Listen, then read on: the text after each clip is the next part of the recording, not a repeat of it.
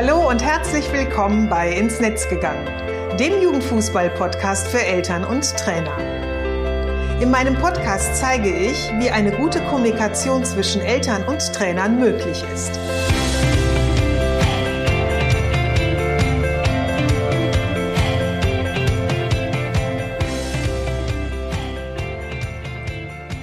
Susanne Amar und ich helfe Trainern und Trainerinnen, eine Kommunikation auf Augenhöhe mit den Eltern ihrer Spieler und Spielerinnen aufzubauen, um ein Team zu werden.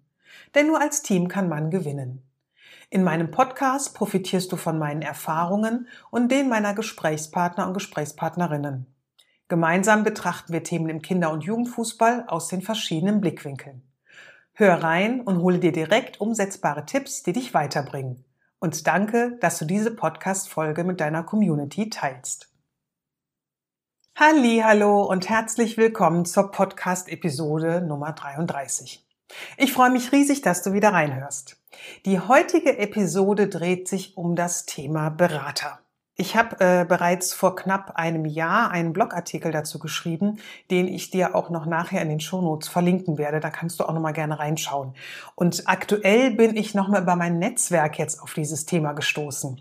Denn jemand aus meiner Community hat berichtet, äh, dass er wiederum einen Podcast gehört hat, in dem ein Leiter eines Leistungszentrums die, ich zitiere wörtlich, aggressiven Berater kritisiert. Berater, die immer früher an die Kinder herantreten und ihre eigenen Trainingsprogramme mit ihnen durchführen, ohne Rücksprache mit dem Verein. Und in dem Zusammenhang ähm, wurde die Frage gestellt, warum es für Eltern ja keine neutralen Beratungsstellen gibt oder überhaupt Beratungsangebote gibt, durch die sie einfach fundierte Entscheidungen oder fundiertes Wissen erhalten, um eben kompetente Entscheidungen für ihr Kind treffen zu können oder mit ihrem Kind treffen zu können. Ähm, denn Eltern sind oftmals noch sehr, ja, unwissend und auch oftmals sehr hilflos, wenn es um dieses Thema Berater geht. Also ich finde es ein super spannendes Thema und äh, finde auch diesen Ansatz, dass es da eben äh, Möglichkeiten geben sollte, wo Eltern sich eben Informationen auch besorgen können, äh, aus, also aus der eigenen Initiative heraus, wenn sie die eben nicht von äh, dem Verein oder von dem Nachwuchsleistungszentrum erhalten. Daher ähm, ja, war das so ein Thema, wo, zu dem ich dachte, da würde ich gerne nochmal so meine Gedanken mit dir teilen. Die Fragen, die sich ja oftmals Eltern stellen, gehen ja so in die Richtung, ab wann brauche ich einen Berater? Ja, wobei soll der Berater uns genau helfen? Also was soll das Ziel sein? Warum brauchen wir einen Berater oder brauchen wir unbedingt einen? Was macht denn der Berater genau? Und ähm, ja, es gibt ja mittlerweile auch Vereine, die auf der einen Seite sagen, wir möchten eben ab der A-Jugend nur noch mit dem Berater des Spielers ähm, kommunizieren. Andere Vereine sagen, um Gottes Willen bloß nicht. Äh, wir möchten keine Berater hier bei uns im, im Verein haben. Also das sind ähm, die Ansichten oder auch die Zusammenarbeiten zwischen Beratern und Vereinen und Eltern eben auch sehr, sehr unterschiedlich. Also viele Fragezeichen, ähm, die äh, du als Vater oder Mutter eines Fußballspielenden Sohnes in einem Nachwuchsleistungszentrum oder einem leistungsorientierten Verein vielleicht hast, wenn es eben genau um dieses Thema geht. Und ähm, diese Fragen, die ich eben gestellt habe, die werde ich dir nicht im Detail beantworten können da es meines Erachtens auch eine Entscheidung ist, die jede Familie für sich persönlich treffen sollte. Ich möchte aber dennoch gerne meine Gedanken aus meiner Perspektive zu diesen Themen mit dir teilen und dir von meinen Erfahrungen berichten, ja, und gleichzeitig auch einige ähm, Aspekte aufzeigen, die meines Erachtens Gründe dafür sind, dass so viele Spieler und Spielerinnen eben auch schon in sehr jungen Jahren ähm, zusammen mit ihren Eltern ähm, einen Berater haben oder aber eben auch ähm, zu glauben, dass sie einen haben müssen. Berater sind ja im äh, Profifußball ein beständiges Thema, sind gang und gäbe. Also wenn ja wieder die ganzen Wechselperioden sind, ähm, da tauchen sie ja auch immer ganz oft auch in den, in den Medien wieder auf. Berater XYZ hat Spieler XYZ zu dem und dem Verein gebracht.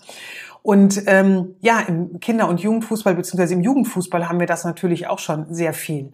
Und seit Jahren werden die Spieler, um die sich eben auch Spielervermittler kümmern, immer jünger. Und dass sich im Rahmen der Entwicklung des Kinder- und Jugendfußballs in Deutschland auch dieser Bereich verändert, ist meines Erachtens auch selbstverständlich, ähm, weil gerade so auch der Jugendfußball ja sich immer mehr an dem Profifußball orientiert. Und da stellt sich dann auch so ein bisschen die Frage, warum nicht dann auch in diesem Bereich? Ich finde ja, also diese, diese Thematik Berater oder die, die Berater umgibt ja so eine bestimmte Aura. Und ähm, ich habe da mal so ein bisschen recherchiert und nachgelesen.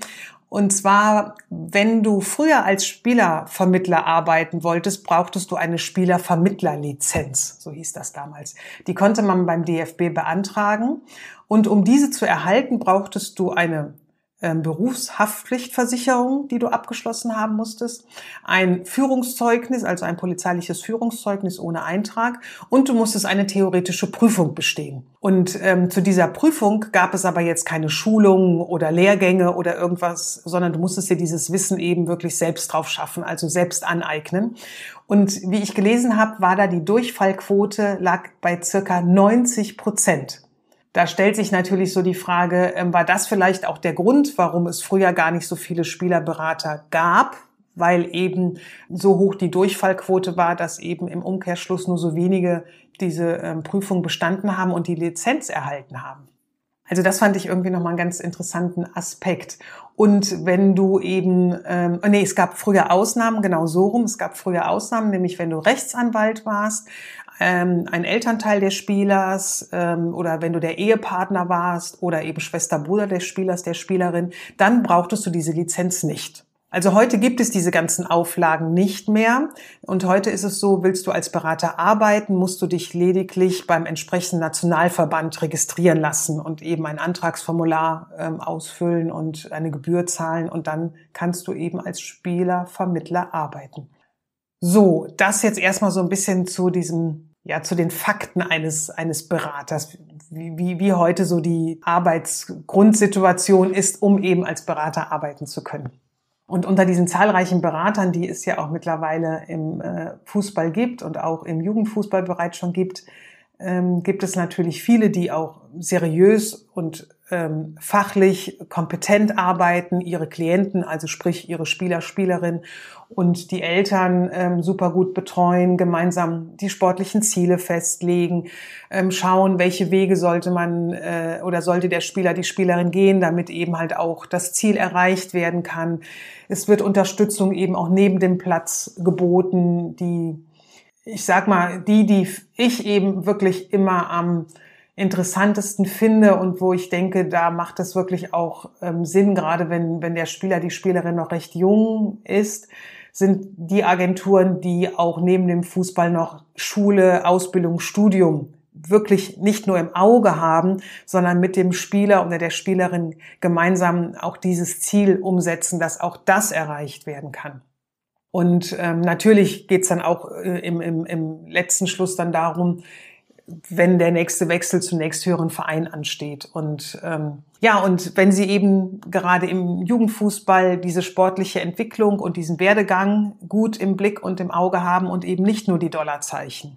Und dass es unter diesen seriösen Beratern und Spielervermittler auch die, ja, ich nenne sie mal schwarzen Schafe gibt, das bleibt wie auch in anderen Berufssparten nicht aus und ähm, gibt es dann natürlich auch hier. Und ich fand äh, die Spiele am Wochenende immer total spannend, also Samstags und Sonntags Spiele, wenn die dann anstanden und ähm, ja, wenn dann die die Spielervermittler sich dann da alle auf den diversen Fußballplätzen getummelt haben und eben nicht nur in den Nachwuchsleistungszentren, sondern eben auch bei den anderen Spielen. Ja, man erkennt sie ja auch immer ganz gut daran, dass sie äh, Papier und Stift immer äh, äh, quasi parat haben, in der Hand haben und das Handy eben beständig am Ohr. Ich fand auch so die verschiedenen Kontaktaufnahmen, die es damals schon gab und die es auch heute immer noch gibt, da gibt es ja verschiedene Wege, auch immer ganz interessant. Also es, fängt ja an bei direkter Ansprache, ähm, am Platz, also dass Eltern direkt angesprochen werden. Hier, ähm, ich habe mir gerade deinen Sohn angeguckt oder ich beobachte den schon ein bisschen länger dass Visitenkarten verteilt werden ähm, mit diesem Hinblick, wenn ihr mal einen Berater braucht oder sowas. Hier ist meine Visitenkarte. Kontaktaufnahmen über Social Media, Anrufe auf dem Handy der Kinder oder aber auch der Eltern, wobei ich mir da auch, mich da auch immer so ein bisschen frage, wo dann diese Nummern auf einmal herkommen. Also ähm, es gibt da die verschiedenen Wege und der Weg, der glaube ich am seltensten genommen wird, ist der Weg über den Verein oder beziehungsweise den Jugendleiter oder auch den Trainer, nämlich dort anzufragen, ob man mit den Eltern Kontakt aufnehmen könnte oder dürfte, weil man gerne mit ihnen ähm, über die ähm, über den sportlichen Werdegang ähm, des Kindes sprechen möchte. Gleichzeitig fand ich natürlich auch mal die Aufregung bei Eltern äh, immer ganz, ganz interessant zu beobachten. Also bei uns in der Mannschaft oder in den Mannschaften gab es das auch immer mal wieder, dass ähm, dann eben auch Berater Eltern angesprochen haben oder angerufen haben. Und das ist ja auch immer so ein bisschen so eine Ambivalenz. Das wurde dann oft so hinter der vorgehaltenen Hand erzählt, weil eigentlich wollte man es ja nicht erzählen, weil man noch nicht so weiß, was daraus wird oder wie das auch so gesehen wird von den, von den anderen Eltern, beziehungsweise auch so vom Verein. Aber eigentlich will man es dann doch eben erzählen, ne? weil es ja cool ist und es zeigt ja auch so den Stellenwert des Kindes, so nach dem Motto, ähm, ja, hinter meinem Sohn oder unserer Tochter äh, sind schon äh, die Berater her. Als unser Sohn in die C-Jugend äh, gewechselt ist ins NLZ, da gab es damals in seiner Mannschaft, ich glaube, so zwischen drei bis fünf Spielern, die bereits einen Spielervermittler hatten. Also mehr waren das nicht. Und das waren auch meistens die Spieler, die bereits in den U-Nationalmannschaften spielten. Bis zur A-Jugend hat sich das auch in den verschiedenen Vereinen gar nicht so großartig verändert. Also die meisten Spieler dort hatten gar keinen äh, Berater. Und unser Sohn hatte auch keinen Berater. Er hatte Markus. Und ähm, wer ja mein Buch gelesen hat, der kennt Markus eben auch schon äh, sehr gut. Und äh, der, der es nicht gelesen hat, ich will es mal kurz erzählen. Markus äh, war Joshuas Mentor. Und Markus hat ihn begleitet in all den Jahren. Also ähm, letztendlich, äh, ja, fünf, glaube ich, fünfeinhalb Jahre hat, waren die beiden zusammen ein super tolles Team. Markus war sein Ansprechpartner, da konnte er auch seinen Frust loswerden und seine Gedanken und die haben halt einfach gemeinsam geschaut, wie so der Weg aussehen sollte, wie der Weg, wo der Weg hingehen wird.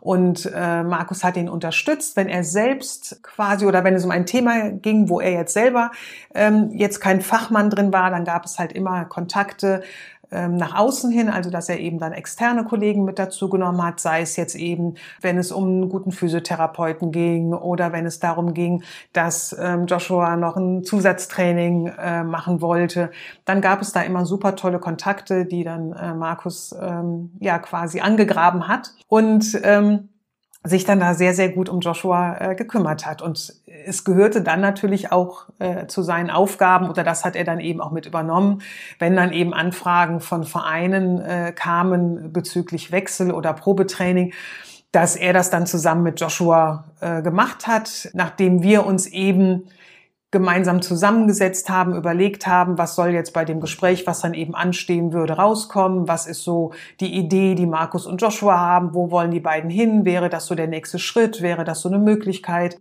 Das war so die Aufgabe, die Markus ähm, hatte, äh, und dieser, dieser Teil Vereinswechsel war wirklich nur ein ganz, ganz kleiner Bereich. Also vielmehr war ja wirklich dieser Unterstützer, der Begleiter, der, der ähm, ja mit ihm da diesen Weg einfach gemeinsam gegangen ist. Und das hat für uns super gut geklappt und ist jetzt nur, ich sag mal, eine Möglichkeit von vielen Möglichkeiten, wie man das machen kann. Heute würde ich sagen, obwohl das ja gerade mal vier Jahre her ist, sieht das zum Teil schon ganz anders aus. Also ich habe die Tage noch mit einem pädagogischen Leiter eines Nachwuchsleistungszentrums gesprochen und er berichtete mir, dass dort alle Spieler einen Berater haben. Also man sieht, der Bedarf ist da und ich glaube, dass man wirklich darauf hinschauen sollte, dass ähm, ja dieses Thema Berater eben auch mehr Transparenz erhält. Und für Eltern bedeutet das, um sich mit diesem Thema eben vertraut zu machen und ähm, kompetent Entscheidungen auch für und eben auch mit seinem Kind treffen zu können, brauchen sie Informationen. Und die erhalten sie jedoch nicht und ja, haben auch oftmals wenig da, dazu, tauschen sich vielleicht mit anderen Eltern mal auf dem Fußballplatz aus. Aber da geht es ja auch oftmals eher so ein bisschen, ich will das jetzt gar nicht hm, so negativ äh, bezeichnen. Aber das ist ja oftmals auch so ein bisschen Halbwissen ähm, und was man eben so hier und dort gehört hat. Also wenn überhaupt. Und genau hier sehe ich einen ganz, ganz wichtigen Aspekt, nämlich diese Unwissenheit, diese Überforderung, wenn ähm, ich mich so alleine fühle, wenn ich überhaupt nicht weiß, wie ich mit der Situation umgehen soll, wenn ich ähm, keine Vertrauensperson habe, die mir, die mir in dem Bereich so ein bisschen mit Rat und Tat zur Seite steht, dann führt das dazu, dass Berater ein sehr leichtes Spiel haben an Eltern heranzukommen und eben auch dann mit ihnen eine Zusammenarbeit einzugehen. Denn ich glaube, das kennen wir alle selber, wenn wir uns so alleine fühlen und äh, Sorge haben, ob wir die richtige Entscheidung treffen und gerade wenn es um unser Kind geht und auf Fragen eben keine Antworten finden, dann vertraue ich mich ganz schnell jemanden an, der eben mein Bedürfnis, ja, nach Information, nach Sicherheit, nach Geborgenheit, nach mir zuhören, stillt. Und diese Situation ist wirklich eine, ich nenne sie mal in Anführungsstrichen, gute Ausgangsposition für einen Berater. Denn im ersten Zuge hat ein Berater erstmal ein offenes Ohr. Er hört zu, er ähm, kann dadurch natürlich, dass er einfach zuhört und sich die Sorgen, Ängste, Nöte von den Eltern anhört, kann er auch schnell eben zum Vertrauten werden. Ne? Dieses, dieses, da ist jemand, der mich wahrnimmt in, in meinen Belangen, die ich gerade habe. Ähm, dem kann die Situation schon sein, dass ich dem eben auch ganz schnell vertraue. Und ähm, auch wenn das eigentliche Ziel was vielleicht der Berater in dem Moment im Sinne hat, nicht unbedingt mit dem Ziel der Eltern übereinstimmt. Aber das ist ja auch etwas, was man oftmals eben erst viel später merkt. Ja, und wie gerade schon gesagt, also ein Berater kann Eltern auch helfen, sich im Fußballdschungel ein wenig zurechtzufinden. Denn ähm, ich habe es ja eben auch schon so erwähnt, dass der Jugendfußball in Deutschland sich in seiner Ausbildung, in seinen Anforderungen an die Spieler und Leistung und Werdegang mittlerweile ja wirklich sehr stark an den Profis orientiert. Und viele sprechen ja auch schon so ein bisschen von der Blaupause. Und das eben nicht erst ab dem Nachwuchsleistungszentrum, sondern eben auch schon ab, an, äh, ab sehr leistungsorientierten äh, Vereinen. Und da ist es natürlich auf der einen Seite wenig verwunderlich, dass es sich dann auch bei Vereinswechsel, Laufbahnplanung, Verdienst etc. pp so äh, an den Profibereich eben anpasst. Und ja, wie ich jetzt gerade auch schon erklärt habe, viele Eltern kennen sich in diesem Metier überhaupt nicht oder wenn nur ganz marginal aus und äh, aus und gerade wenn Spieler älter sind und in einem Nachwuchsleistungszentrum spielen oder in einem leistungsstarken Verein spielen, kann ein das als Elternteil eben schon schnell hilflos äh, machen und äh, man kann sich schnell überfordert fühlen. Und da kann natürlich ein Berater schon sehr hilfreich sein, wenn er da unterstützend äh, einem äh, beiseite steht. Auf der anderen Seite ähm, würde es auch Eltern helfen und auch Vereinen helfen, wenn Vereine offen mit dem Thema Berater umgehen würden. Also ich kann mich ähm, auch noch so erinnern, an so Momente, wenn unser Sohn so nach Spielen ähm, zu mir kam und äh, mir dann so sein Facebook-Profil zeigte und dann eine Nachricht von einem Berater ähm, bekommen hat, also der ihn dann über Facebook angeschrieben hat. Und da war unser Sohn ja, 15, 16, 17 und ähm, ja auch dann oftmals so mit ein bisschen kuriosen Versprechungen umgarnt hat. Ne? Also dann gab es oftmals so äh, Nachrichten wie, äh, hab dich eben spielen gesehen, bring dich zu einem noch größeren Bundesligisten unter, da wirst du richtig viel Geld verdienen. Und ähm, das ist natürlich auch, sage ich mal, für diese jungen Menschen in dem Alter äh, also die sind damit total überfordert, aber natürlich auch sehr geschmeichelt und ähm, haben natürlich auch das Gefühl, das ist, da ist was Ernsthaftes dran oder ähm, da, da will wirklich jemand das, äh, das mit mir gemeinsam machen, dass ich dann irgendwie auch dieses, dieses Geld verdiene. Du kannst dir natürlich denken, dass ich unserem Sohn da auf jeden Fall immer mal ein klein wenig quasi oder ihn wieder ein wenig in die Realität zurückgeholt habe und ähm, weder er noch wir auf solche Kontaktaufnahmen je reagiert haben. Und ich kann das auch wirklich dir als Elternteil ähm, echt empfehlen, weil ich, für mich hat das nichts mit seriöser Kontaktaufnahme zu tun. Und ich kann mir nicht vorstellen, dass da wirklich, ja, etwas dahinter steckt. Also ich finde, ein Berater sollte meines Erachtens genauso wie eine, ähm, eine, ein anderer, ein anderes Unternehmen äh, eine Adresse haben, ähm, am besten eben eine Homepage haben. Also etwas, woran ich sehen kann, dass derjenige diesen Beruf auch wirklich ausübt.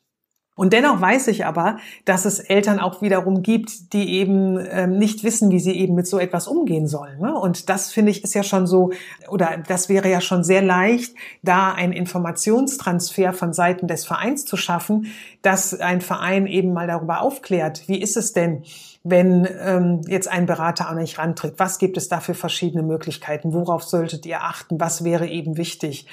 Auch in die Richtung ähm, signalisiert, äh, wenn ihr da vielleicht noch Hilfe und Unterstützung braucht, dann sind wir für euch da. Ja, nochmal zurück zu den Eltern. Es gibt eben auch Eltern, die, die äh, da nicht wissen, wie sie damit umgehen sollen und die das auch als normal empfinden und sich ja auch geschmeichelt vielleicht fühlen, ne? dass auf einmal eben äh, der Berater sich für ihre Tochter oder ihren Sohn interessiert. Klar, kann ich eben halt auch verstehen. Es macht ja auch stolz und äh, ja, schnell schwebt man dann auch auf, mit dem Traumschloss, sag ich mal, auf Wolke 7 und hat schon äh, quasi irgendwelche ähm, Ideen, wie das jetzt eben weitergehen kann. Und äh, ich habe jetzt schon das Traumschloss auf Wolke 7 ähm, genannt. Da kommen wir natürlich auch zum wirtschaftlichen Aspekt, was dieses ganze Thema ja mit sich bringt. Denn was wir einfach nicht vergessen sollten, ist, Fußball ist ein Wirtschaftsunternehmen. Und wir wissen alle, dass im und mit dem Fußball viel Geld verdient wird. Und klar, jeder möchte davon profitieren.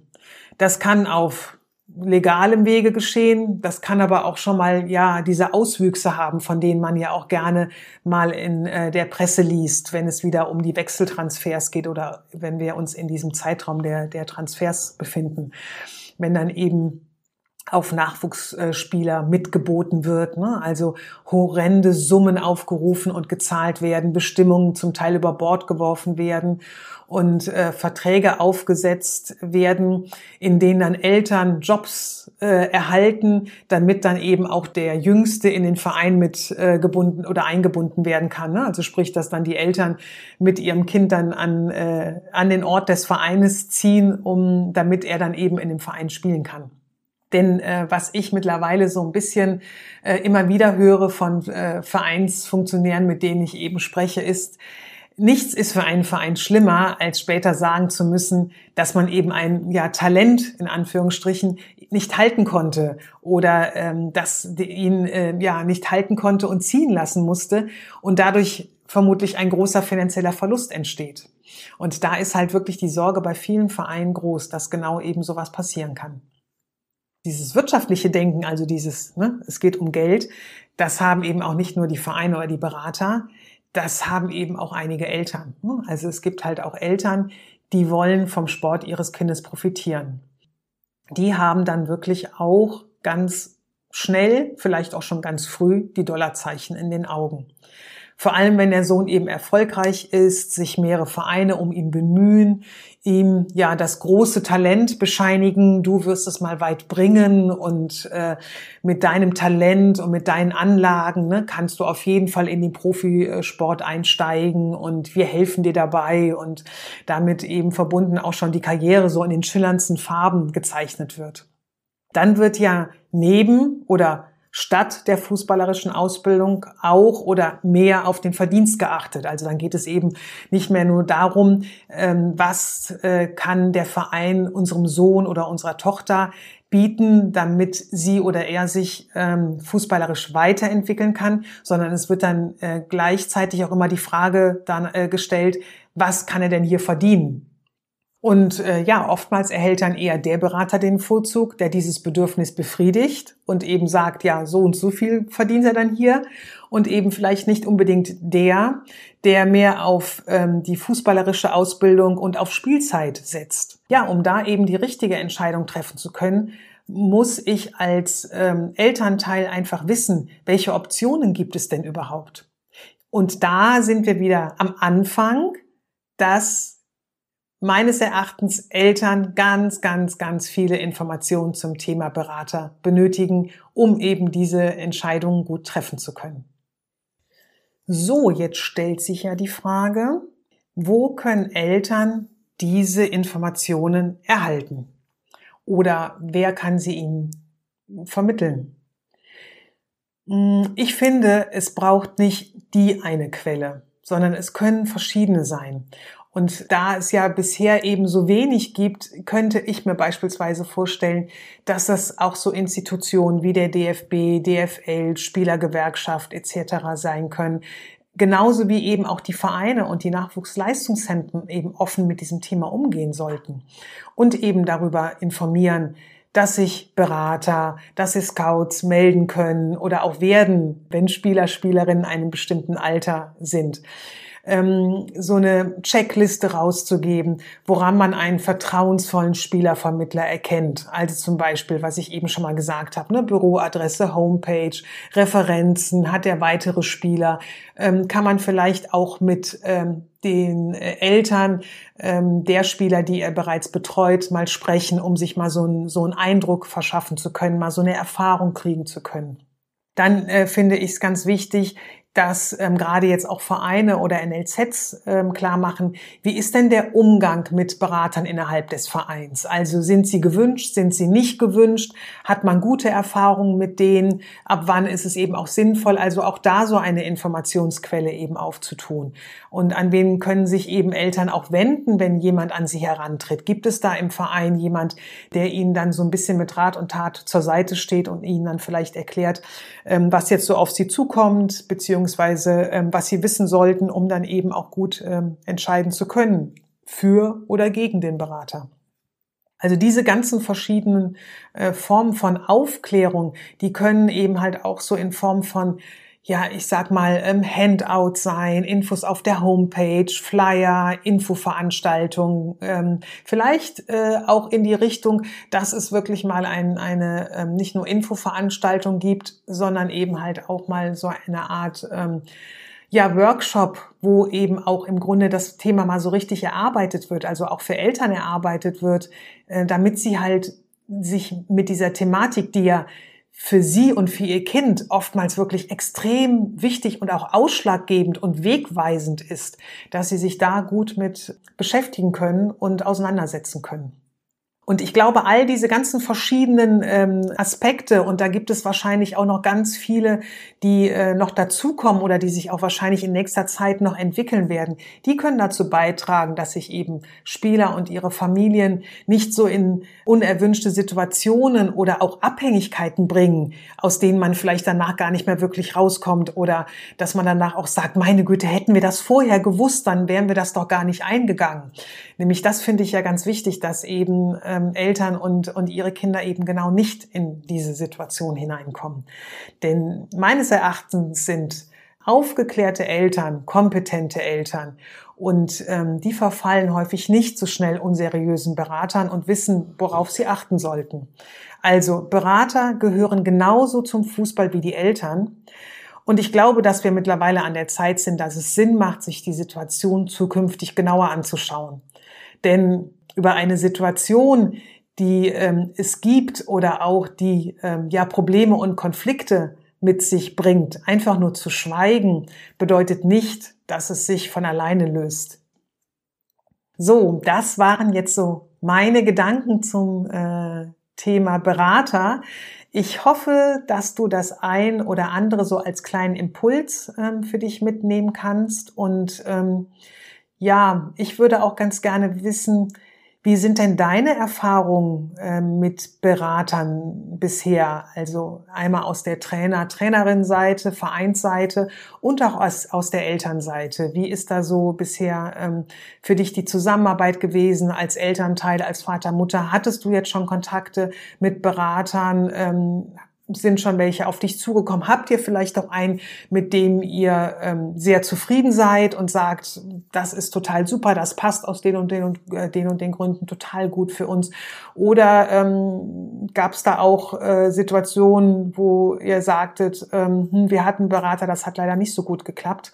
Und was waren da für Gründe? Also ich bin da wieder neugierig und ich würde mich freuen, wenn du mir dazu einfach ein bisschen was erzählen würdest und schick mir doch dazu gerne wieder eine Mail an info at susanne-amar.de. Oder du buchst dir einen Kennenlerntermin mit mir und ähm, ja, wir reden über deine Erfahrungen. Das mache ich auch immer sehr, sehr gerne. Du merkst ja, Kommunikation ist ja mein Schwerpunkt und ich finde es auch mal total schön, wenn man sich ähm, jetzt gerade auch in der aktuellen Zeit wenigstens dann äh, zwar über Zoom, aber dann doch so ein wenig halb persönlich austauscht. Also da hätte ich auch total große Lust ähm, dran. Den äh, Link zu meinem Kalender findest du auch in den Shownotes, ebenso wie gesagt den Blogartikel dazu. So, jetzt sage ich, schön, dass du heute dabei warst. Ich freue mich, wenn du den Artikel und die Folge mit Familie, Freunden und deiner Community aus dem Kinder- und Jugendfußball teilst. Und bis zur nächsten Episode, alles Gute und bleib gesund.